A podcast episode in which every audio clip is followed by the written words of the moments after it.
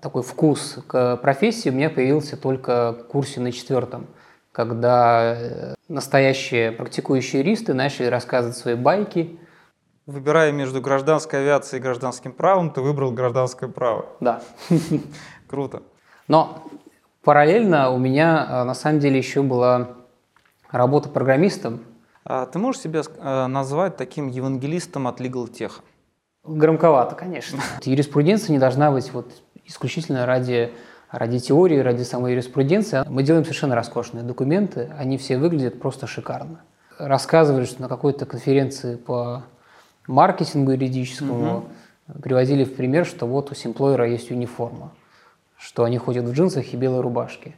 Мы для себя нашли то, что нам нравится делать. Это не юридическая работа, а как раз вот смесь технологий, юриспруденции. Вот это круто.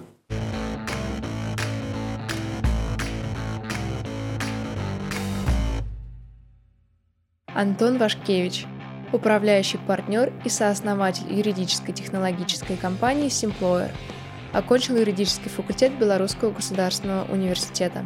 Специализируется в области корпоративного права, M&A, реструктуризации. Занимается внедрением юридических технологий, оптимизацией работы корпоративных юристов и вопросами юридического дизайна. Фокусируется на вопросах автоматизации права и ряда направлений программы по развитию цифровой экономики. Спикер международных и российских конференций, лектор в Высшей школе экономики.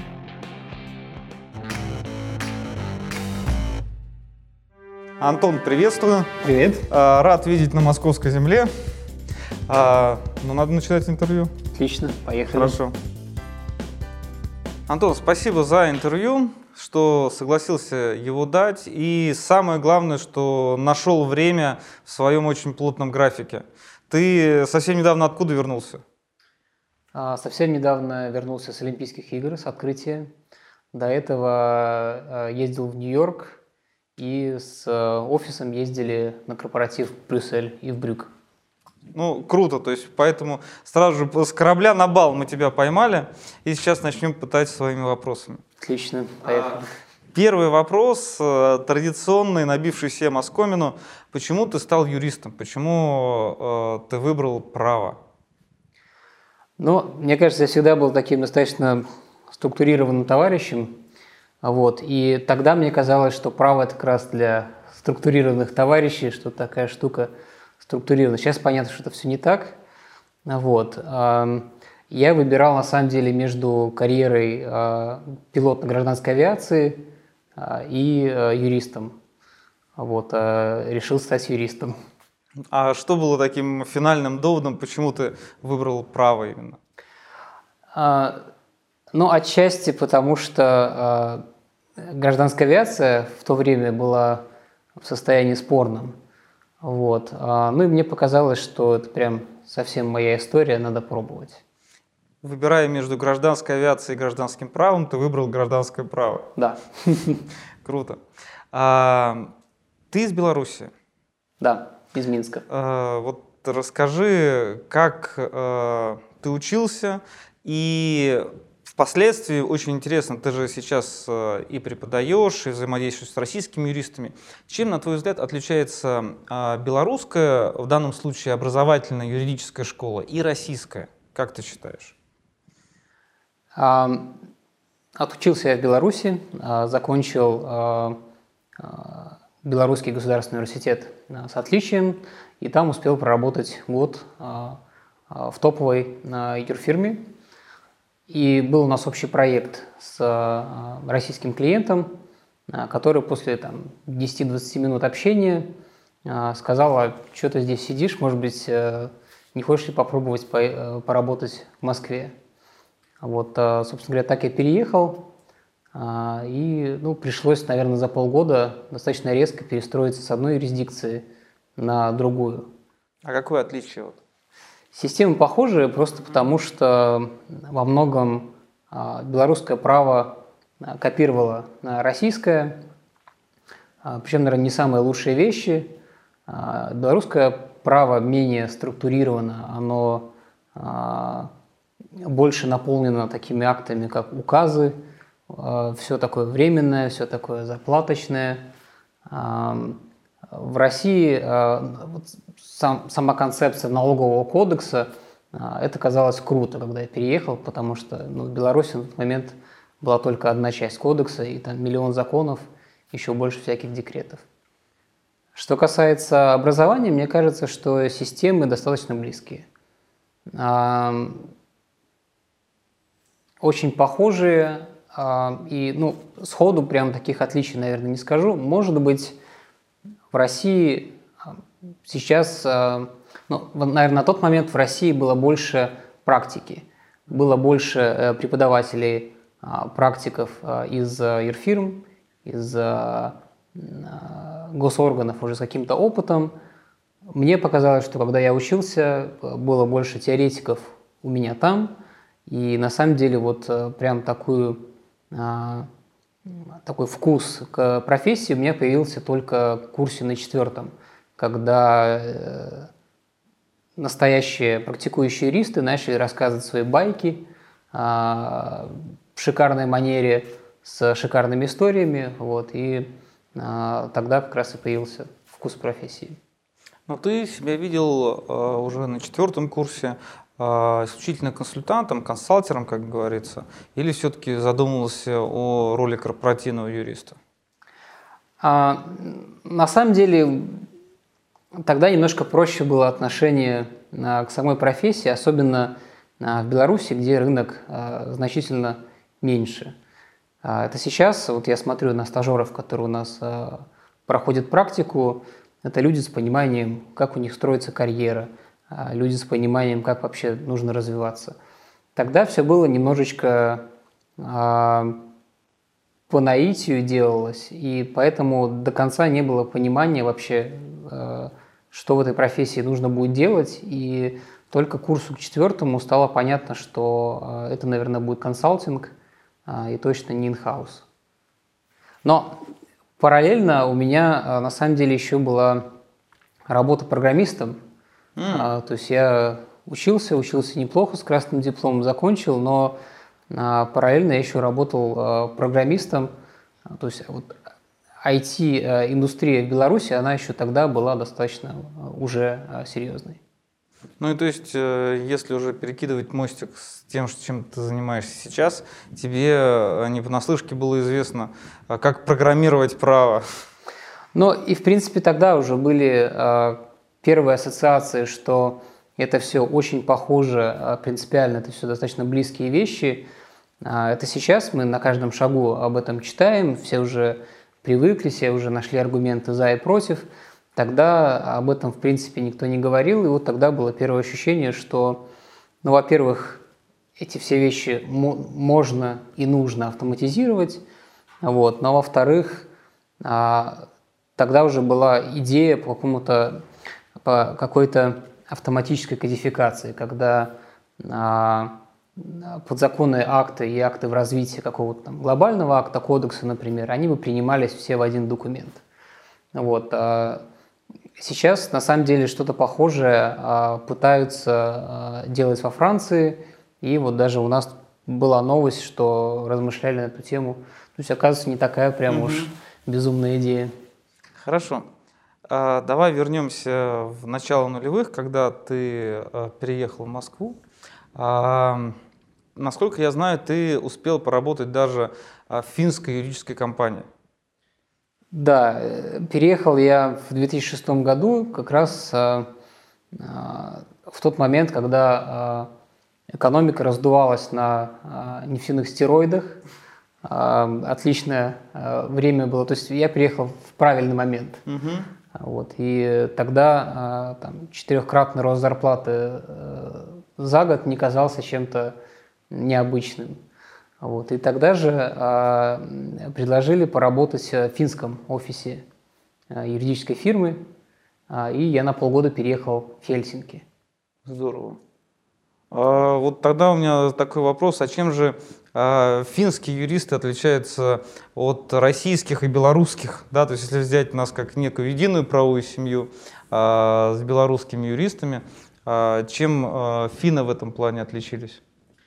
На тот момент было достаточно четкое ощущение, что Финны были на несколько порядков эффективнее наших юристов. Я думаю, что сейчас во многом мы сильно сблизились, в том числе кризис нам помог стать всем эффективнее, но тогда это было прямо открытием, вот эта вот четкость, скорость, с которой они работают. Это был хороший опыт. Отлично. Ну вот закончился кризис, и когда у тебя возникла мысль создания компании, которая бы занималась фактически новым правом, да, то есть какими-то новыми секторами юридических услуг? Мы основали Simplawyer на рубеже 2014 года, и в конце 2014 года мы полноценно запустились. Сначала у нас была иллюзия, что мы сможем совмещать это с основной работой. Изначально мы делали платформу исключительно для продажи юридического контента редкого. Это потом уже это все развилось в какие-то новые практики. Но стало понятно, что невозможно совмещать, поэтому пришлось уходить полностью. Поэтому с 2014 года мы считаем, с конца 2014 считаем историю Simplawyer. А что стало спусковым крючком, что ты решил создать что-то свое? Наверное, не было какой-то последней капли, просто постоянно была некая потребность в творчестве. И во многом получалось это творчество находить в той работе, которую я делал. В консалтинге это были какие-то знаковые сделки.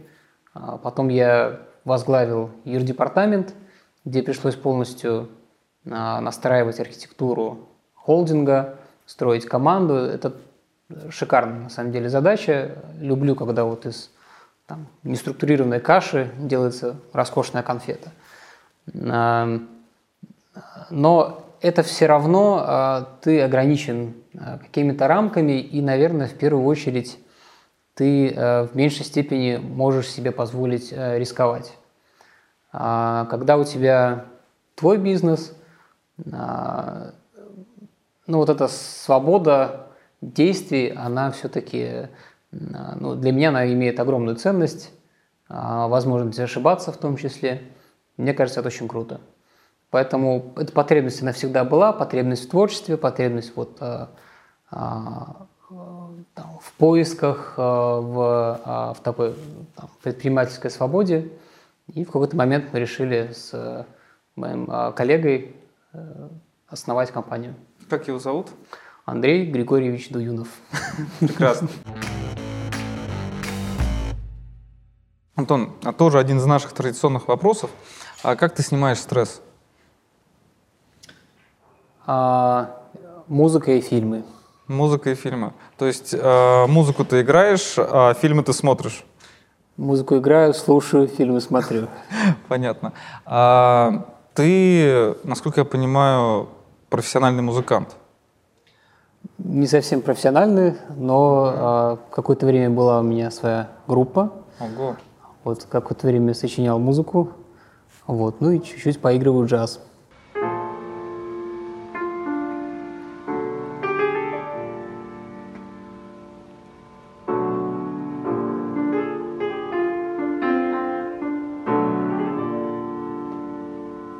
Здорово. Твой любимый джаз-исполнитель, либо же какая-то группа, кого ты мог бы выделить? Из джаза нету, наверное, таких самых любимых. Так я всеядный, слушаю в первую очередь Elton John, Dave Matthews Band, Peter Gabriel, Radiohead, все подряд. Какие твои любимые фильмы? Сериалы, фильмы, что тебе нравится сейчас? А из последнего, наверное, это The Founder, основатель, про основателя Макдональдса. Безумные эти комедии «Снэтч», «Карты, деньги, два ствола», разумеется. Последнее время в контексте был у нас «Залечь на дно в Брюгге». Понятно.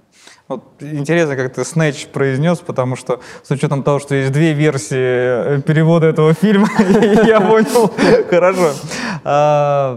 Скажи, пожалуйста, вот ты очень молодо выглядишь. У меня студенты и студентки интересовались, сколько Антону лет? У меня обычно на границе перепроверяют паспорт и удивляются, когда узнают, что мне 35. Здорово. Скажи, пожалуйста, вот когда вы замышляли создание компании, строили некие планы, вот то ваш замысел, он сильно отличается от того, что сейчас получилось? Как ты считаешь? Глобально нет. То есть мы изначально не планировали заниматься юридическим консалтингом. Общая задача Simplawyer – это сделать нашу профессию немножко более эффективной. И для этого мы и разрабатывали нашу платформу, чтобы можно было контентом легально, эффективно обмениваться. И тогда же, в 2014 году, мы, собственно говоря, начали это направление технологий. Технологии в юриспруденции, то, что сейчас называется Legal Tech, как одно из направлений. Второе – это Legal Design. Вот то, чем мы занимались изначально, оно, в принципе, сейчас и осталось. Просто сейчас проекты стали действительно интересными. Так что нет, пока не изменилось. Ты можешь себя назвать таким евангелистом от Legal Tech? Громковато, конечно. Ну, человеком, который говорит о том, что необходимо менять право и в какую сторону менять. В этом плане да. Мне кажется, что у меня и у команды есть достаточно структурированное понимание того, как наша профессия должна развиваться в целом и как, в принципе, регулирование должно развиваться. Ну вот сейчас фактически ваша компания оказалась на острие тех изменений, которые происходят. И, на мой взгляд, то, о чем вы говорили в 2014 году, в 2015 году, оно сейчас начинает приобретать вот, очертания реальности. Да? А как ты считаешь, наши государственные органы, они реагируют в правильном направлении, либо же запаздывают в регулировании определенных новых явлений на рынке?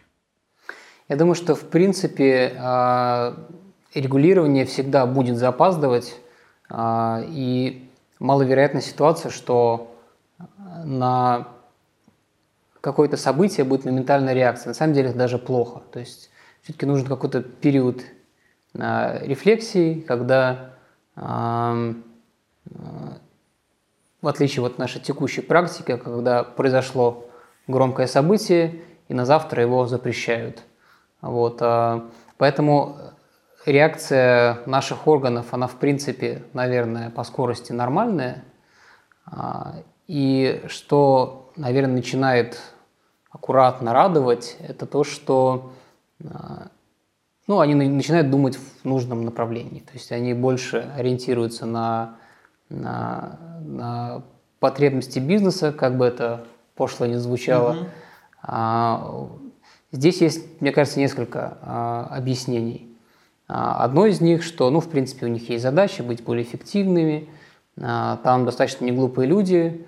Мы за последний год со многими пообщались, и то, в каком направлении они думают, мне кажется, это круто. Но еще есть такое ощущение, что они, возможно, изголодались по какому-то вот тоже ощущению, может быть, необходимости крутых проектов. То есть им хочется делать продукт. То есть они смотрят, что вокруг можно либо воровать, либо делать крутой продукт. И либо не получается воровать, либо это уже неинтересно. И хочется там все-таки как-то запомниться, что-то сделать действительно настоящее. Поэтому иногда вот в общении с госорганами стало появляться ощущение, что вот они прямо всерьез. Они всерьез воспринимают вот эти изменения, они всерьез хотят сделать что-то крутое. И если посмотреть даже на примере Москвы, то там многие сервисы становятся удобнее. И, в принципе, я думаю, что и право потихонечку будет удобнее Минэкономразвитие, там у них много интересных идей, делились интересным. А скажи, пожалуйста, мы опять вернемся к Беларуси. Вот Беларусь недавно отличилась своим регулированием криптосферы. Как ты считаешь, кто более эффективен, российские законодатели, либо же белорусские, которые вот молниеносно среагировали, издали соответствующий нормативный акт, либо же российские, которые медленно обсуждают, но тем не менее собираются в ближайшее время что-то такое скреативить? Ну, и те, и другие хороши.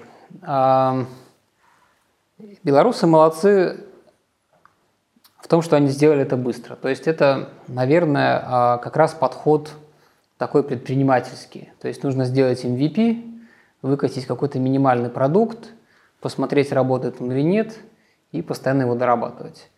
То есть, может быть, это не совсем тот подход для законодательства, вот, но в целом задача у Беларуси – это в том числе привлечение инвестиций. И поэтому вот граждане хорошо сориентировались, мне кажется, и если им хоть что-то удастся сделать на вот этом хайпе, на этом информационном подъеме, то все правильно. С точки зрения самого акта, он, мне кажется, на любителя.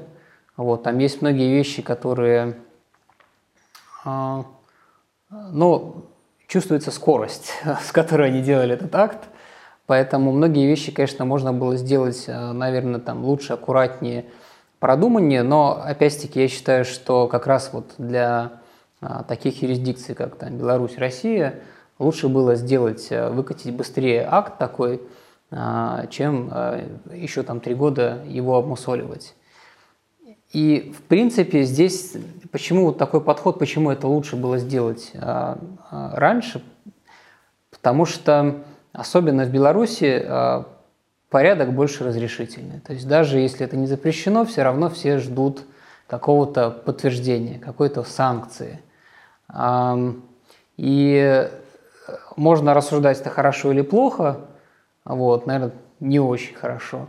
Но в целом лучше разрешить заранее, чтобы вот эту отрасль как-то оживить, привлечь к себе, чем ждать. Поэтому они своих целей достигли. Вот. Что происходит у нас? У нас, в принципе, пытаются сделать более взвешенное законодательство. Мы участвуем как раз в разных группах по разным законопроектам, в том числе мы свою делали концепцию по регулированию смарт-контрактов, многие идеи из которых сейчас восприняты. Посмотрим, что будет. Мне кажется, самое главное сейчас не перерегулировать. То есть вот сейчас есть некий азарт в регулировании, нужно все описать, все отрегулировать, везде вот все, что первое увидели, вот это и станет определением. Вот. А здесь я надеюсь, что получатся какие-то более-менее взвешенные акты. А сейчас, то, что сейчас мы видим, это, конечно, сыровато, мягко говоря. Какая юрисдикция для тебя является таким вот, если не примером, то таким своеобразным юридическим маяком, в сторону которого можно было бы двигаться и на что можно было бы ориентироваться? Тут, наверное, имеет смысл говорить о какой-то общей правовой культуре. И в этом плане мне ближе юрисдикции, где уважается диспозитивность, где суды рассуждают, где суды не ищут готовую норму в кодексе, а готовы рассуждать, готовы смотреть в суть.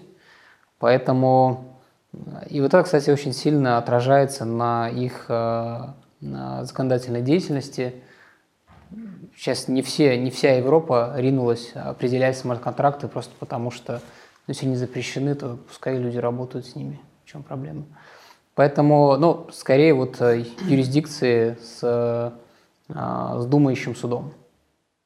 Есть мнение о том, что когда мы постепенно переходим на смарт-контракты, на цифровое законодательство, цифровые законы, так называемые, таким образом у нас уходит дух законов, да, то есть дух права. Да? Вот как ты считаешь, это верное выражение или нет? Если нет, то почему? Мне кажется, оно может быть даже не совсем релевантное, потому что для меня. Угу. потому что я скорее всегда исхожу из задачи. То есть задача регулирования, наверное, в том, чтобы все друг друга не перебили и устойчиво, стабильно развивались. Поэтому если вот этой цели можно достигнуть с помощью какой-то глубокой автоматизации, то это круто. То есть, может быть,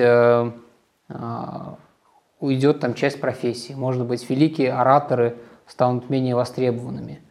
Но как бы искусство ради искусства – это, ну, это скорее в музее нужно современного искусства, а вот юриспруденция не должна быть вот исключительно ради теории, ради самой юриспруденции, она должна быть ради целей, которые преследуются. То есть, может быть, какие-то вещи можно решить не запретом, не там, знаком ограничения скорости, а можно просто сделать, искривить дорогу, и тогда все будут медленнее ехать. То есть цель достигается, регулирования никакого здесь нет. Поэтому я не за то, чтобы убивать или сохранять дух закона, я за то, чтобы всем было удобнее работать. Сергей Бодров или Данила Козловский? Ни тот, ни другой. Почему? Козловского все любят, Бодрова все любят.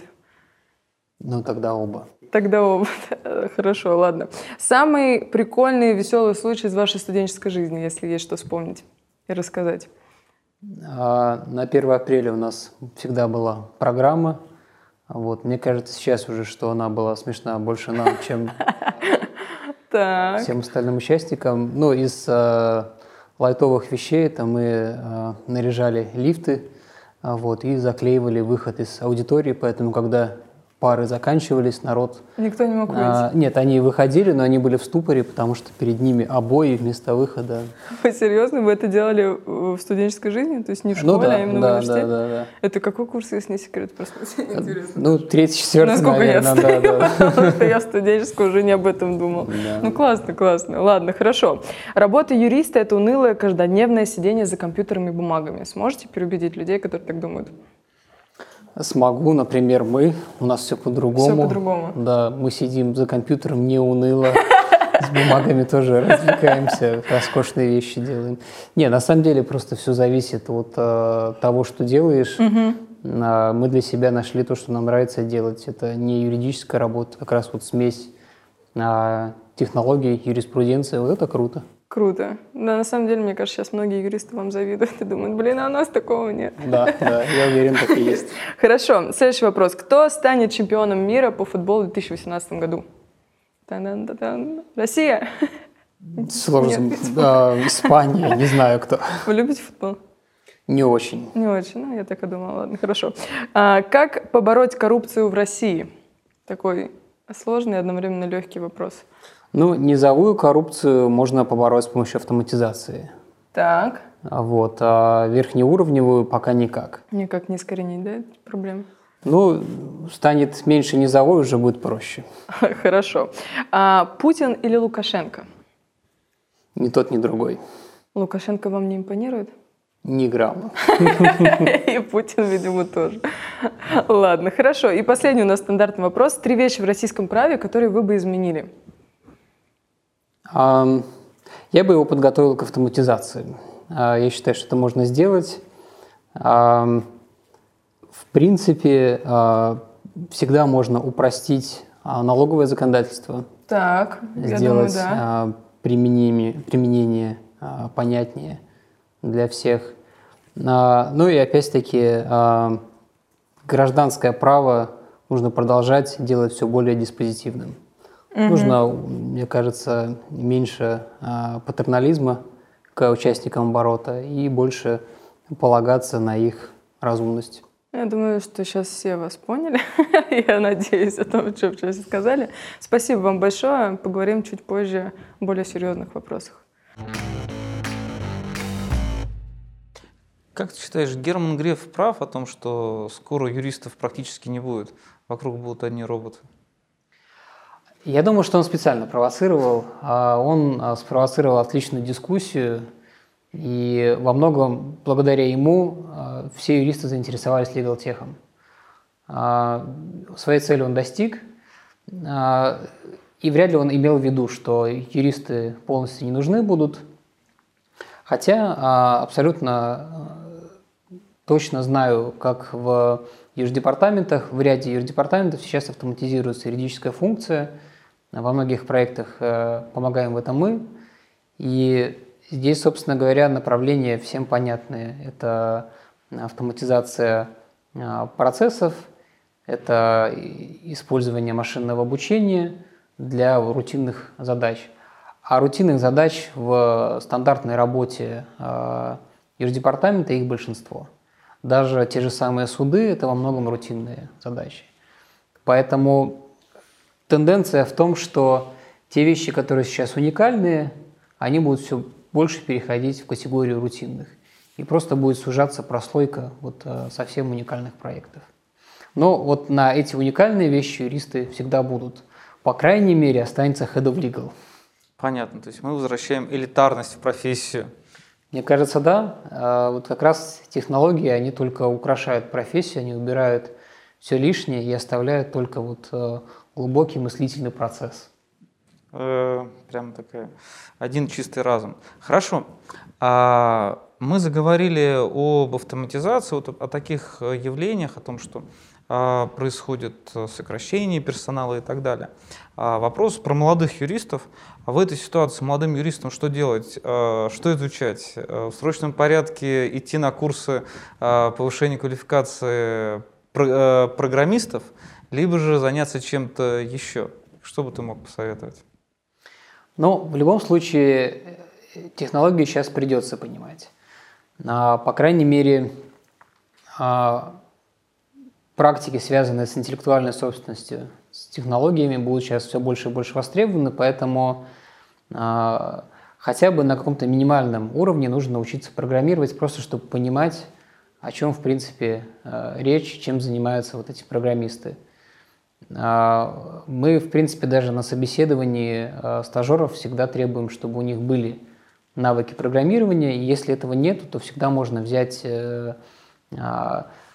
пройти месячный курс на каком-нибудь курсере в интернете и научиться на питоне каким-то примитивным вещам, просто чтобы понимать, о чем люди разговаривают. Но юридическая часть юридической профессии здесь тоже нужно развиваться, и мне кажется, сейчас в последнее время все важнее хорошее, четкое понимание теории права, там, теории государства и права, общей теории гражданского права. Потому что чем сложнее отношения, чем они более запутанные, тем лучше нужно ориентироваться именно вот в самой-самой основе. То есть сильная теоретическая база – это как бы it's a must для юристов. Хорошо. Скажи, пожалуйста, вот на твой взгляд, что стоило бы скорректировать, изменить в современном юридическом образовании, чтобы молодые юристы были бы более готовы, и преподаватели в том числе, были бы более готовы к надвигающемуся будущему, к тем процессам, которые уже фактически возникают у нас в профессии? Мне кажется, что многим всегда не хватало какого-то практического аспекта. Это, в принципе, всегда в обучении. То есть, когда ты пытаешься понять какую-то концепцию, но ты не знаешь, как она будет применяться, ну, в лучшем случае ты запомнишь к экзамену, и она все равно выветрится. Поэтому, мне кажется, нужно добавлять больше практического аспекта, нужно понимать, к чему это, в принципе, они все это учат. Нужно им прямо вот это ощущение, нужен этот вкус к этим знаниям, чтобы понимать вообще, что с ними потом делать. Тогда оно пойдет легче.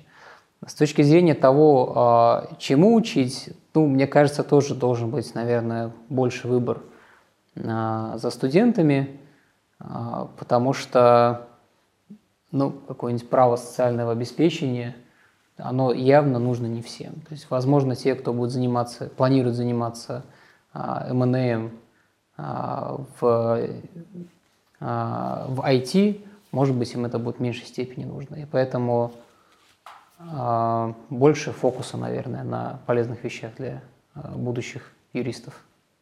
Хорошо. Скажи просто, кто тебя вдохновляет по жизни и по каким-то поступкам в профессии? Можешь назвать таких людей? Есть они вообще? Сложно сказать. В профессии сходу не скажу. Меня сильно вдохновляют люди из других индустрий. То достаточно попсовые сейчас утверждения, но вот за гражданином Маском я слежу еще с давних времен. Безос поражает масштаб мышления, поражает масштаб задач, которые они собираются решать и решают. Интересен Джонни Айв, главный дизайнер Apple. Вот, качественный подход ко всему, что делаешь. И красота во всем, там, даже в тех вещах, которые сразу не бросаются в глаза. А у тебя Apple? Телефон? Да. Хорошо. Это не реклама. Хорошо, извини, я тебя прервал. Ну, то есть, в принципе, наверное, в большей степени это из других индустрий, товарищи. Но, опять-таки, есть масса коллег, с которыми удалось поработать. Структурированность мышления, вот какая-то вот глобальность видения, это всегда тоже восхищает.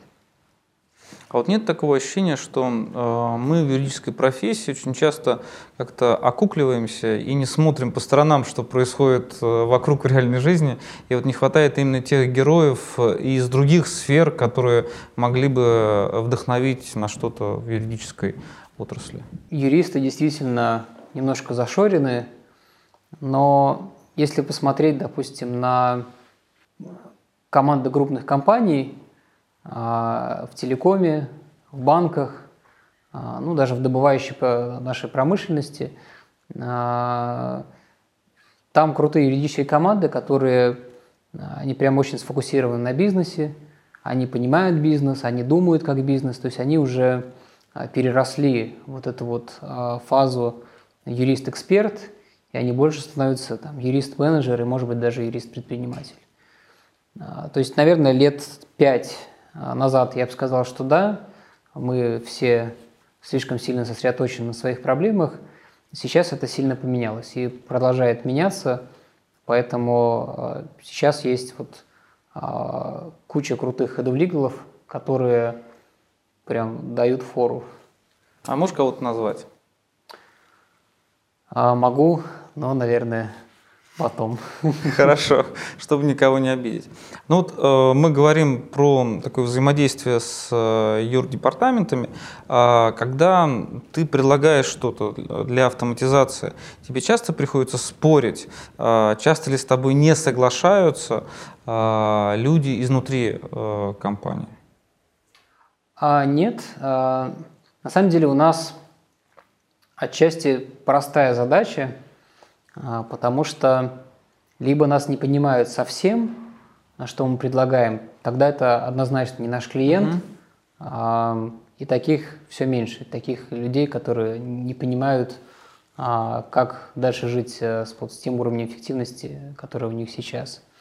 Либо это однозначно наш клиент, люди, которые понимают нашу ценность, поэтому спорим мы, мне кажется, исключительно вот из спортивного интереса, но, наверное, не по сути.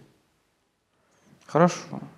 А юридические фирмы задумываются об автоматизации или это только in-house сейчас? Как ты считаешь? Задумываются. Многие иностранные международные фирмы, вот они достаточно серьезно вкладываются в свое развитие, в автоматизацию. Большая четверка. Здесь тоже всех держит, мне кажется, в тонусе. Поэтому, опять-таки, за 5 лет все прошли достаточно серьезный путь. Вот, российские компании пока что в меньшей степени, а там у них, может быть, и ресурс ограничен, и пока что их ниша, каким кажется, она достаточно стабильна. Вот, но я думаю, что и к ним это тоже придет, и то же самое те же самые технологии машинного обучения станут дешевле, доступнее. Так что все мы там будем. Хорошо. Скажи, пожалуйста, ну вот функция автоматизации, она такая своеобразная. В основном ты автоматизируешь то, что связано с бизнес-правом, да? Не было никогда желания поработать с государственными органами, с правоохранительными органами? Ведь там же огромная масса всего можно автоматизировать. С правоохранительными нет. Но, в принципе, у госорганов эта тема востребована. И вот эту большую нашу концепцию автоматизации права у нас запрашивало Минэкономразвитие. Мы с ними ее обсуждали, и частично она вошла... Некоторые положения вошли в программу по цифровой экономике. Так что какое-то влияние вы, я думаю, оказали. Вот если бы ты сейчас мог перенестись в 2014 год, что бы ты сделал по-другому? Сложно сказать. Это, наверное, как из сохранения игры идти. Ну, глобально, наверное, радикальных изменений бы не было, какие-то вещи бы сделали раньше, от каких-то вещей бы отказались раньше. Вот. Надо подумать. Хорошо. Это будет вторая часть нашего интервью, когда ты подумаешь и нам расскажешь. Скажи, вот в настоящее время ты готов был бы пойти на государственную службу и реализовывать те свои задумки, которые у тебя есть при наличии соответствующих полномочий? Прямо сейчас нет. А когда? Сложно сказать. Пока вот такой потребности не чувствую. Мне кажется, что формат, где мы помогали бы вот этим гражданам, он вполне меня устраивает. Все-таки, опять-таки, мне на этом этапе важна та свобода действий, которая у нас сейчас есть. Вот, ее будет явно радикально меньше на той позиции. Ты много путешествуешь. Какие твои самые нелюбимые страны?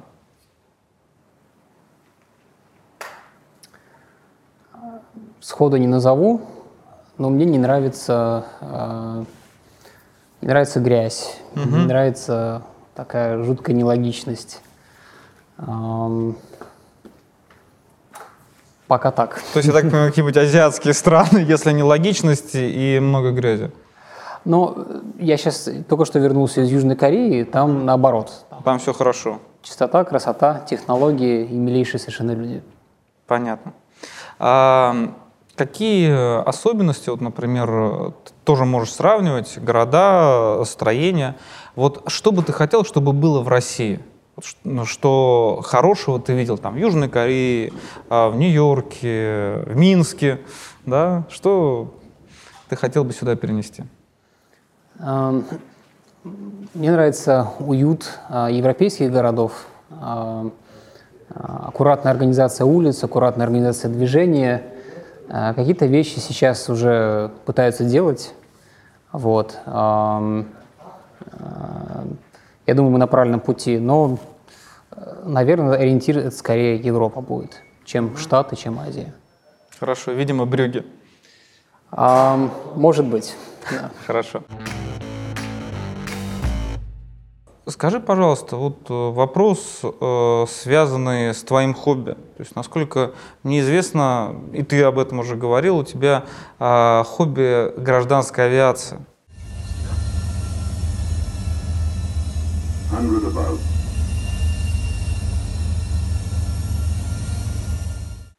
Авиацию я люблю, наверное, лет с 3, может быть, с 4.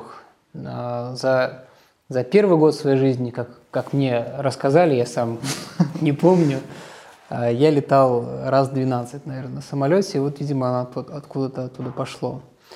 Отрасль сама по себе фантастическая. Она сложная, она комплексная, в ней столько переплетено вещей: экономика, технология, безопасность.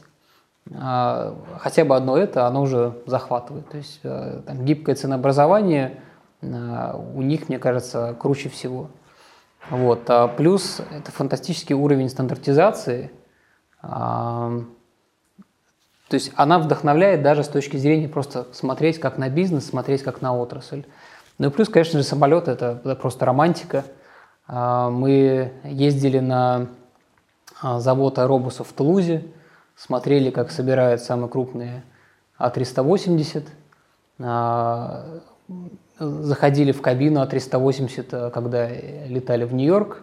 У меня сын тоже большой фанат авиации. Ну, понятно, что это было привитая любовь, скорее всего. Но, тем не менее, шикарная отрасль, очень нравится. А какой твой любимый гражданский самолет? Или военный? Военный в меньшей степени. Там пилот отвечает только за себя. Там не так страшно. Максимум потеряешь машину. Вот гражданская авиация – это серьезно. Аэробус А380 самый большой, и Аэробус А350 очень красивый, мне кажется. Понятно. Очень интересный такой мостик с психологией, потому что военный самолет действительно всегда можно катапультироваться. Здесь ты как пилот отвечаешь за жизни пассажиров. И я так представил, что ты, как меняя право, отвечаешь за жизни тех юристов, которые привыкли работать, и постепенно готовишь их к той новой реальности, которая их ожидает. Ну, какие-то фишки из авиации, я думаю, так или иначе перетекут или уже перетекают в нашу профессию. Хорошо. А ты вот сказал про стандарты, да, которые есть в авиации с точки зрения авиационной безопасности и так далее. Как ты думаешь, в перспективе вообще возможно ли задуматься о том, чтобы в юридической профессии были какие-то единые стандарты, которые точно так же объединили бы различные юридические фирмы из разных стран? Стандартизация будет, но она невозможна для вот юриспруденции в целом. А авиация, она достаточно такая прямолинейная, то есть там однозначная физика, сила тяжести, которая действует одинаково во всех ситуациях, ее сложно трактовать, вот, поэтому там стандартизация проще, есть те вещи, которые вправе стандартизировать либо невозможно, либо в принципе нет смысла. С другой стороны, что, мне кажется, будет стандартизироваться, это обмен информацией. Это рано или поздно появятся стандарты для смарт-контрактов или вот такой автоматизации правоотношений. Ну и все больше и больше правовые системы на именно техническом уровне будут совместимы друг с другом. Хорошо. Вопрос про твою юридическую фирму, да, или просто фирму, да, то есть, которая связана с правом. Есть ли какие-то особенности, специфичные такие фишечки, которые вас отличают? Да? И вот о чем вы задумывались, чтобы вы отличались и выделялись из общего ряда? Можешь что-то назвать? Ну, наверное, из таких самых понятных для клиентов вещей – это форма, в которой мы работаем с... например, с консультациями или с документами. Мы делаем совершенно роскошные документы, они все выглядят просто шикарно. Они очень простые для восприятия, то есть мы их делаем как продукт. Они всегда короткие, их легко читать, легко найти информацию. Нету ничего лишнего, нету вот этой вот мишуры. Мы всегда с самого начала боролись с клише. Вот, в соответствии с действующим законодательством у нас такого не встретишь. Поэтому ну, вот, тот продукт, документ – это один из продуктов, который мы делаем. И вот эти все документы – это просто вот пальчики оближешь. А вот форма одежды? Форма одежды. Вот нам уже рассказывали, что на какой-то конференции по маркетингу юридическому приводили в пример, что вот у Simplawyer есть униформа, что они ходят в джинсах и белой рубашке. Вот мы сами изначально из консалтинга, у нас у всех замечательные костюмы и коллекции галстуков, вот, но в какой-то момент мы поняли, что это ни нам не нужно, ни клиентам. Вот, поэтому всем комфортнее в таком формате. Вот даже я специально снял пиджак, по-моему, там в первый или второй раз за всю историю наших съемок, вот чтобы как-то быть более-менее в тренде. Влияем на рынок. Да, вот уже повлияли. Мягкая сила. Отлично. Хорошо. А расскажи, пожалуйста, вот у вас в компании, я слышал, когда вы выехали на корпоратив, вы сделали такую предварительную интеллектуальную подготовку. Да? То есть можешь про это рассказать? Да, мы на корпоратив выезжаем за границу. Наша история не очень большая, поэтому выезда всего было 2. В прошлый раз мы ездили в Амстердам, совершенно роскошно. А сейчас мы поехали в Брюссель и Брюгге. Корпоратив всегда стандартный. Пятница – рабочий день. Вот мы в пятницу утром выезжаем, поэтому в пятницу обычно какая-то интеллектуальная часть. И в этот раз все выбрали себе по книге. Все должны были прочитать книгу и сделать небольшой рассказ, минут на 5-7, о том, что они там прочитали, какую ценность это. 3 мысли, которые они вынесли для себя лично, и 3 мысли, которые так или иначе Simplawyer может как-то использовать. Вот. И получилась роскошная сессия. Читали про экономику, про управление, про технологии, ничего по юриспруденции. Но после этого уже ужин, бельгийское пиво, вот, и на завтра в Брюгге. Но перед тем, как ехать в Брюгге, всем было рекомендовано посмотреть фильм «Залечь в Брюгге». Да, «Залечь на дно в Брюгге». «Залечь на дно в Брюгге». Да, да. Поэтому все ехали с контекстом. Угу. Вот, экскурсия запомнилась. Отлично. Хорошо. Скажи, пожалуйста, вот в настоящее время, не так давно, очень много обсуждали, говорили про кодификацию гражданского законодательства, про то, что российское право заимствует какие-то иностранные институты и так далее. Вот твое отношение к заимствованию определенных институтов, будь то российское право, будь то белорусское право, без разницы. Да? То есть право должно быть доморощенным, либо же оно должно вбирать в себя какие-то лучшие практики. Я за лучшие практики. Опять-таки, если идти от цели, то цель, наверное, сделать удобным работу для бизнеса. Для бизнеса и для граждан. Если бизнесу удобно использовать заверения в обстоятельствах, то значит, пускай они будут. Наверное, другой вопрос, стоит ли их писать в ГК. Наверное, если бы чуть проще у нас было с уважением диспозитивности и свободы договора, то, в принципе, это все вещи необязательные. Но если вспомнить даже, как у нас развивались акционерные соглашения, у нас появилась в конце нулевых статья в законе об АО, и там был отличный 7-й пункт, что акционерные соглашения подлежат судебной защите. То есть это как вот в Икее в экран там стучат, как бы суд, мы вот эту статью не понарошку написали, мы действительно имеем это в виду. То есть вот это странный, конечно, подход, но, видимо, он оправдывает себя. То есть если приходится судом работать вот в таком формате и просто ему прописывать какие-то возможные варианты, ну, пускай будет лучше так, чем вообще этого института не будет. Отлично. Ты можешь назвать 3 основных отличия права будущего от нашей нынешней правовой модели? Можно больше? Или меньше? Или, ну, меньше не хотелось бы. Мне кажется, в регулировании будущего и в праве будущего нужно уйти от той воли людей, которая не нужна. То есть, например, воля людей при формирование нормы, она нужна. Нужна воля, чтобы заключить договор. Стороны должны придумать какой-то формат, который их устраивает. А вот когда у тебя уже по договору наступает обязанность платить, а ты решаешь, что будешь платить или не будешь, вот это лишняя воля. Вот от лишней воли нужно уйти, и будет ли это сделано с помощью технических средств или с помощью каких-то других правовых средств, это не так важно, но главное, что это будет.